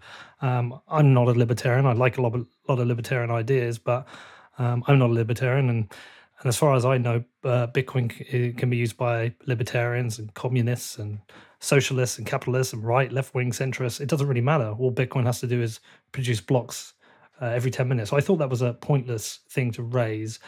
Um, but also, so we, we covered the fallacy of safe haven one there. The the fallacy of safe haven two here is with uh, I can't remember which point it was. I might have these confused now, but um, it's where he talks about with regards to uh, Bitcoin being completely open and public and transparent, and under authoritarian regimes, this has no benefit, and also because uh, the ledger is public. The, and he referred to the uh, FBI and the um, recent hack of the. Um, oh, I can't remember it's the pipeline. I should have written it down, but but again, there there were some key mistakes in here. Um, because firstly, in not understanding uh, not understanding the Lightning Network, he's missed out on the point that most transactions on the Lightning Network are, are relatively private. Uh, there's a difference between sender and receiver, but by missing out the Lightning Network, he's missed out that point.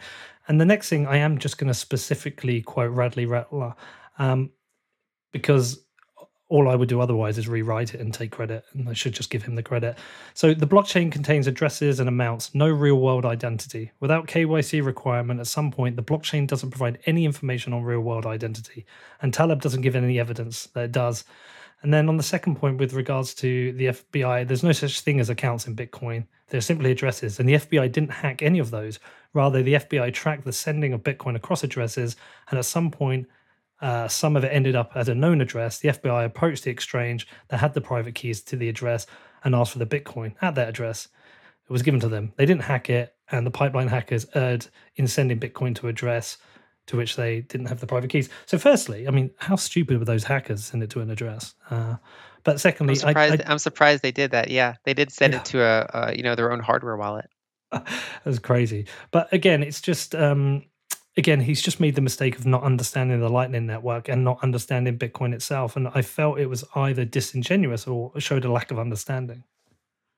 One of the most interesting things is that the you know the estimated largest Bitcoin holder in the world, Satoshi, is unknown, yeah. and it's because those those coins were not KYC'd, and so mm-hmm. Bitcoin, you know, in a in a vacuum is is private, but of course because of all these KYC checkpoints combined with the fact that it's an open ledger that we can do analysis on, uh, you know, basically we've, we've radically reduced how private it is in practice for many people. But then, of course, that's where you have this fact that developers are constantly working to make it better.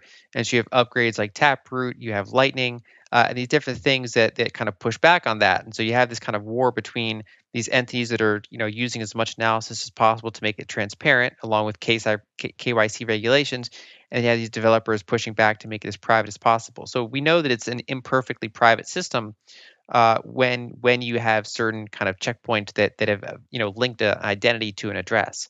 Um, now, but his his overall point here is called um, fallacy of safe haven two protection from tyrannical regimes. The the problem that fails in is it's it's it's demonstrably being used in a number of tyrannical regimes or yep uh, even just broken regimes, inflationary regimes. Uh, and so, I, mean, an example. I mean, you know, mainstream media has reported that, say, uh, Putin's opposition, uh, that that you know, uh, Navalny, the you know, the the the mm-hmm. anti-corruption lawyer that that's kind of been in the headlines a lot. His organization uh, accepts Bitcoin as payment because they often get their banking system, you know, they get blocked by the banking system, and so they've described Bitcoin as like their insurance. Like so, you know, what whatever else fails, they can still get payment in Bitcoin. Uh, and again, I, I, would suggest anyone read Alex Gladstein's various pieces uh, that, that, you know, kind of he provides individual cases of people using Bitcoin uh, in their everyday life in, in some of these tyrannical regimes, uh, basically as a way to custody value. And so, I mean, those regimes are not applying chain, uh, like chain analysis to find out what's going on. In that in that kind of setting, right, the people that are just making use of these technologies are getting the benefits from it. And so we actually do have tangible use cases of people using Bitcoin against these sort of regimes. Another good example is Anita Posch has a whole section mm-hmm. of her podcast about Bitcoin in Africa. Uh, and kind of, you know, they're not always tyrannical regimes, but there are many, they're just troubled regimes. They're just troubled areas that have currency failures or that that often do ha- have uh, tyranny. Uh, and Bitcoin is one of the the powerful tools that they have. Uh, you know, if they can get a, a cheap cell phone, if they can get you know some sort of internet access which increasingly the, the number of people that have that access keeps increasing over time uh, and that is a, a, pretty powerful tool for people that are able to access it yeah um, yeah yes definitely alex gladstein's um, articles i'll add a few in there i mean his recent palestinian uh, piece was 13,000 words. It's like a micro book. I'm still working my way through it. So, yes, please do go and check out Alex Gladstein's points. Um, I'm not going to bother with the fallacy of the agency problem unless you did want to cover that yourself. That was his final point. I mean, that's that's more about the fairness of distribution. Uh, and so, unlike many other coins that were, say, pre-mined, uh, this one was distributed uh, basically as fairly as you can conceptualize in that instance, right? So anyone could mine it from the beginning. Uh, and I mean, Dan Held did a whole analysis on on how mm-hmm. is pretty much if you kind of analyze even uh, the the entities that are uh, assumed to belong to Satoshi and how he kind of throttled back his own mining over time. He basically only provided minimum security to the network, right? He, he mm-hmm. you know, uh, and so over time those coins were distributed pretty well, uh, and so you know it is natural that people who say I identify a, a good investment or a good network or some sort of emergent theme before others, either through luck or skill or some combination, whatever the case may be in their specific instance, uh, you know, they they do end up getting rewarded more than others uh, during that that monetization process. Uh, but at the end of the day, I mean, you know, Bitcoin was designed uh, to be as open as possible and to be as fair as possible. And one thing I pointed out, I had a whole, you know, article that went into this, um, and basically, it's, it's kind of remarkable that he gave away the secret sauce before he launched it himself, right? So the white paper came out ahead of time and was made public. And if you read the paper, it reads like an academic paper, right? So it's it's just kind of this. It's written as though he's he's you know in a university presenting this paper and then when he's kind of discussing it with the with the cryptographic emailing list it's almost like a thesis defense that, that's kind of it's this very like adult discussion about some of the trade-offs he's made and this is all at that point you know fairly public some of these people could have tried to steal the technology right and just kind of implement it before him even though he already of course had most of the work done behind the scenes but it actually wasn't out yet and then when he released the open source software uh, you know we have a tweet like a day later from like hal finney who's running Bitcoin, right? And so from there, it was just this open thing that anyone could could do. I mean, I had a friend that was mining Bitcoin back in either 2010 or 2011, uh, back when you could just do it. If you had like a graphics card, you could do it. Uh, and so, you know, there were a lot of kind of tech savvy people that caught on to this, uh, but that doesn't mean that the actual underlying, you know, software is improper or that it has some other faults. I mean, that can open up questions down the line of, you know wealth concentration. That's a, that's a problem that the world's struggling with anyway. Um, but that doesn't change the fact that Bitcoin as a technology has been proven to be very good for some of these monetary qualities. Yeah, I mean the distribution is fair. I know the article you're referring to with Dan Held. I'm trying to remember. It's it's something I think he literally t- titled it "Bitcoin is fair" or "Bitcoin's distribution was fair." I'll dig it out and I'll stick that in the show notes as well. I mean, I'm with you. I think the distribution was fair. Uh, I do think, though, as again, like there are fair questions to raise and debate. What does the concentration of Bitcoin wealth mean? You know, what does it mean for Michael Saylor to be in control of wanting every kind of 200 Bitcoin? What does that actually mean long term? What position of power does that put him in, or the the companies con- he controls in? And that I don't know, and that I don't understand. Uh, but that well, it's I a good thing. It's not. It's a good thing. It's not proof of stake right? Because yeah. proof of stake, proof of stake coins, right? So if, if Jeff Bezos, if, if we if, if we had a world where you get a vote for every dollar you have, right? Jeff Bezos would get you know 200 billion votes, whereas like a you know a science teacher might get 20,000 votes, right? And so basically that that's how we, we would have constructed things. And so if you have a consensus blockchain, uh, then basically really large holders of those tokens are more rewarded Whereas in Bitcoin, it's more about obviously you get rewarded in terms of wealth by having that amount, uh, but you don't necessarily have any more influence over the blockchain itself just because you have a large amount of the of the coins. Uh, mm. And so hmm. that's actually a pretty important characteristic of Bitcoin that separates it from another a number of other projects. Uh, and then in addition, we saw you know on-chain analysis shows that during these various bullish cycles, you do get a lot of those long-term holders selling uh, you know, their Bitcoin uh, into those strength, right? So when when someone bought Bitcoin and then it goes up 10x, that's often life changing money for people. And then they cash out, not knowing that if they hold it for another five years, it would have gone up another 20x. Um, and so there's actually, you know, there are a lot of crypto millionaires, um, but uh, it's it's you know, there's fewer people than you think that just bought it for like a dollar and just never sold. Uh, and in fact, many of those that did lost their coins, right? Or it's estimated that there's a certain number of lost coins. And then you just generally have this distributive effect where people are happy because they made 5x or 10x on their money and then they cash out. Uh, and so we, we, and that's kind of you can look on chain and see those older addresses sell into those bull markets. Uh, and so yes, I mean obviously if Bitcoin goes up 10x from here, there will be some very very wealthy people, like say you know uh, Saylor or the Winklevoss twins. I mean they're already wealthy and they'll be even more wealthy. Um, but that's you know that's that's true for any sort of other, you know, being early to some sort of emerging technology um, mm-hmm. or founding your own company and basically having that be wildly successful. So we have his conclusion, uh, my conclusion of his conclusion, and maybe your own conclusion. But uh, the main point I took from his conclusion is we only judge a technology by how it solves problems, not by what techno- technological attributes it has, almost to dismiss it solving problems, which again is just completely disingenuous. He should certainly, just as a starting point, look at the work of uh, Alex Gladstein and what Alex has been doing, specifically with regards to activists. But Bitcoin has solved a, a number of problems. So I just felt that was a, another kind of maybe he believes it, but it's it's another uh, it was a false conclusion.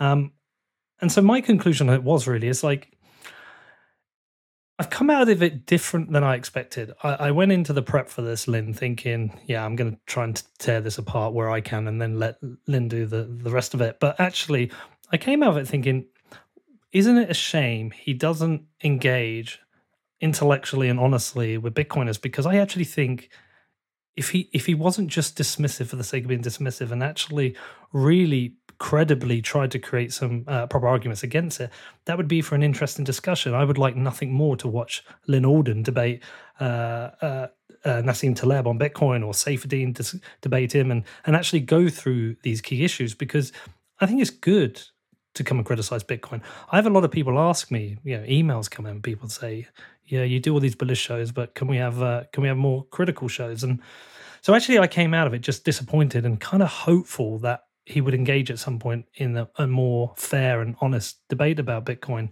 And I will just close before I let you close. And I've, I've mentioned Bradley Rettler a few times. He raised four points of discussion. Maybe you and I can attack this at some point with Bradley. But he said uh, these are fair points of discussion. Can Bitcoin succeed without being a unit of account? I think that's a fair question. Can Bitcoin succeed as an inflation hedge or tail risk hedge? How are people using Bitcoin in tyrannical regimes? And can we make Bitcoin better for such people? And if Bitcoin is a great technology, what other features makes it such? Um, so I all think I all think they're good points, but um, you may have your own kind of conclusion. I think you summarized it really well. Uh, and so I would say, as an investor, you know, the reason I invested in Bitcoin is because I analyzed it as having good properties for solving problems. Uh, and so I'm not someone who runs a Bitcoin based business, right? I'm not just like permanently tied to Bitcoin. I constantly assess it and say, nope, but yep, it's still solving its problems. And so uh, I continually kind of, like any investment, I always refresh my view of, of what are the probabilities of, of their long long term success. Uh, and so Bitcoin is doing very well in terms of, you know, basically solving real world problems uh, and so because it's still early on its phase, still it's used for, you know, by a small percentage of the world population, those have so far still been niche problems. But the interesting thing is actually the problems that they're solving are quite big. It's just they haven't caught on yet enough to, to be, you know, used at a very huge scale. We are starting to see it kind of like a virus kind of spread and start solving these problems in certain areas that can then spread to other areas. And so whether or not you, you can see, for example, Strike just applying it to try to reduce remittance fees, uh, or you see, uh, say, Alex Gladstein use it for human rights applications, or you see people just decide to use it as a self-custodied emergent store of value uh, that you know they're willing to accept that volatility in exchange for viewing it as a better long-term store of value than than say a fiat currency. And of course, that that has you know more in, in more extreme currency environments, that's a that's a more immediate payoff than someone in a more stable currency environment. They're making a longer term outlook there. Uh, and so I would say, you basically, I do view Bitcoin as solving problems, and you know, it, it, that's what the market's kind of currently assessing as it prices Bitcoin. Is that it's constantly pricing on this probability curve of of how you know any sort of critical failure that it might have versus any sort of you know critical success it might have versus uh, kind of a big range of middle outcomes. Uh, and so uh, I do think it's it's really good to have criticisms of a, of Bitcoin, uh, and so you know I do think that we have to discuss all the potential weaknesses there, right? So, for example, I had a whole article again dedicated to Bitcoin's transition towards a fee-based model uh, because you know I do view that as one of the the, the credible risks that you know uh, a blockchain has to be above a certain minimum threshold for for kind of you know especially as the block subsidies go down it, in order to have minimum security and usability it has to be above a certain threshold. We don't know roughly where that threshold is so that article kind of explores that concept. And so there are credible risks to bitcoin that i think have to be addressed uh, let alone i mean just basically even if just it means that developers are aware of them and can work on them ahead of time uh, or that you know people that the users know that there are certain risks and that, that can determine say how much of your net worth you put in bitcoin or the things that you'll focus on when you're trying to make bitcoin better and you're trying to defend it against attacks to know what are the what are the kind of weaknesses to either mitigate uh, or to uh, you know improve over time. Brilliant. Well you crushed it as ever. That was amazing. We uh we've gone a little bit over our normal allotted time. Um I really enjoyed this. I, I got a lot from it. And um, listen, I won't tell you to repeat your Twitter or your uh, email. Everyone knows it now. If uh, if you don't go into the show notes, I do recommend you sign up to Lyn's email. It's, it's remind me, is it like one hundred ninety nine dollars a year or two hundred? Uh, yeah, it's 199 a year, but also I have that free newsletter that comes out every six weeks and a lot of public articles. So I, I would say just check out that. the free stuff first stop being a cheapskate. Buy it. It's two hundred dollars a year. Like a year. It's literally nothing, and it's unbelievable. It comes in every month, and I, am glued to it. So go and don't be a cheapskate. Go and buy Lyn's uh, two hundred dollars a month, two hundred dollars a year newsletter. That's uh, high value for money. I'd probably pay that a month, by the way, if, if you were ever interested in repricing. I probably would. You so you should uh, you may want to think about that. But listen, Lyn, this was amazing. Uh, I always appreciate talking to you and I appreciate your help with this. And have a great month, and I will see you in August. Yep, thanks for having me. And uh, yeah, we'll see. Uh, you know, hopefully this this helped uh, people kind of clarify this. As you point out, there are already a lot of people that kind of dissected the paper. Uh, so hopefully we added something to the discussion uh, and made that maybe more accessible to people. I hope so. All right, thank you, Lyn. All right, what did you think of that one? Lyn was incredible as ever. But the thing that I find most disappointing about Taleb's stance on Bitcoin is that I just wish he would open up to Bitcoiners. I think if he saw some of the work that Jack Mallers is doing with Strike, what's happening in El Salvador, or what Alex Gladstein is doing with the Human Rights Foundation, I think it would change his minds on some of this stuff. And you know what? The paper would be much more useful if it was a fair critique.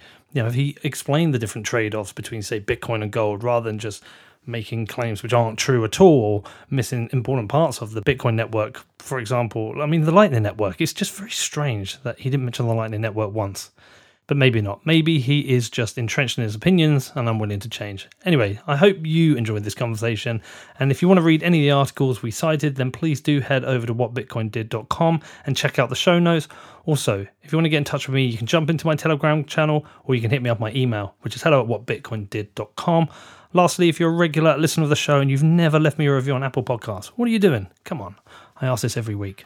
Maybe you don't even listen this far, but if you do, if you are a listener and you want to support the show, please do head over to Apple Podcasts and leave me a review. It really does help with the listings. Okay, it's Wednesday morning. I'm going to catch up on the Olympics. I hope you're all doing well, and I will see you all on Friday.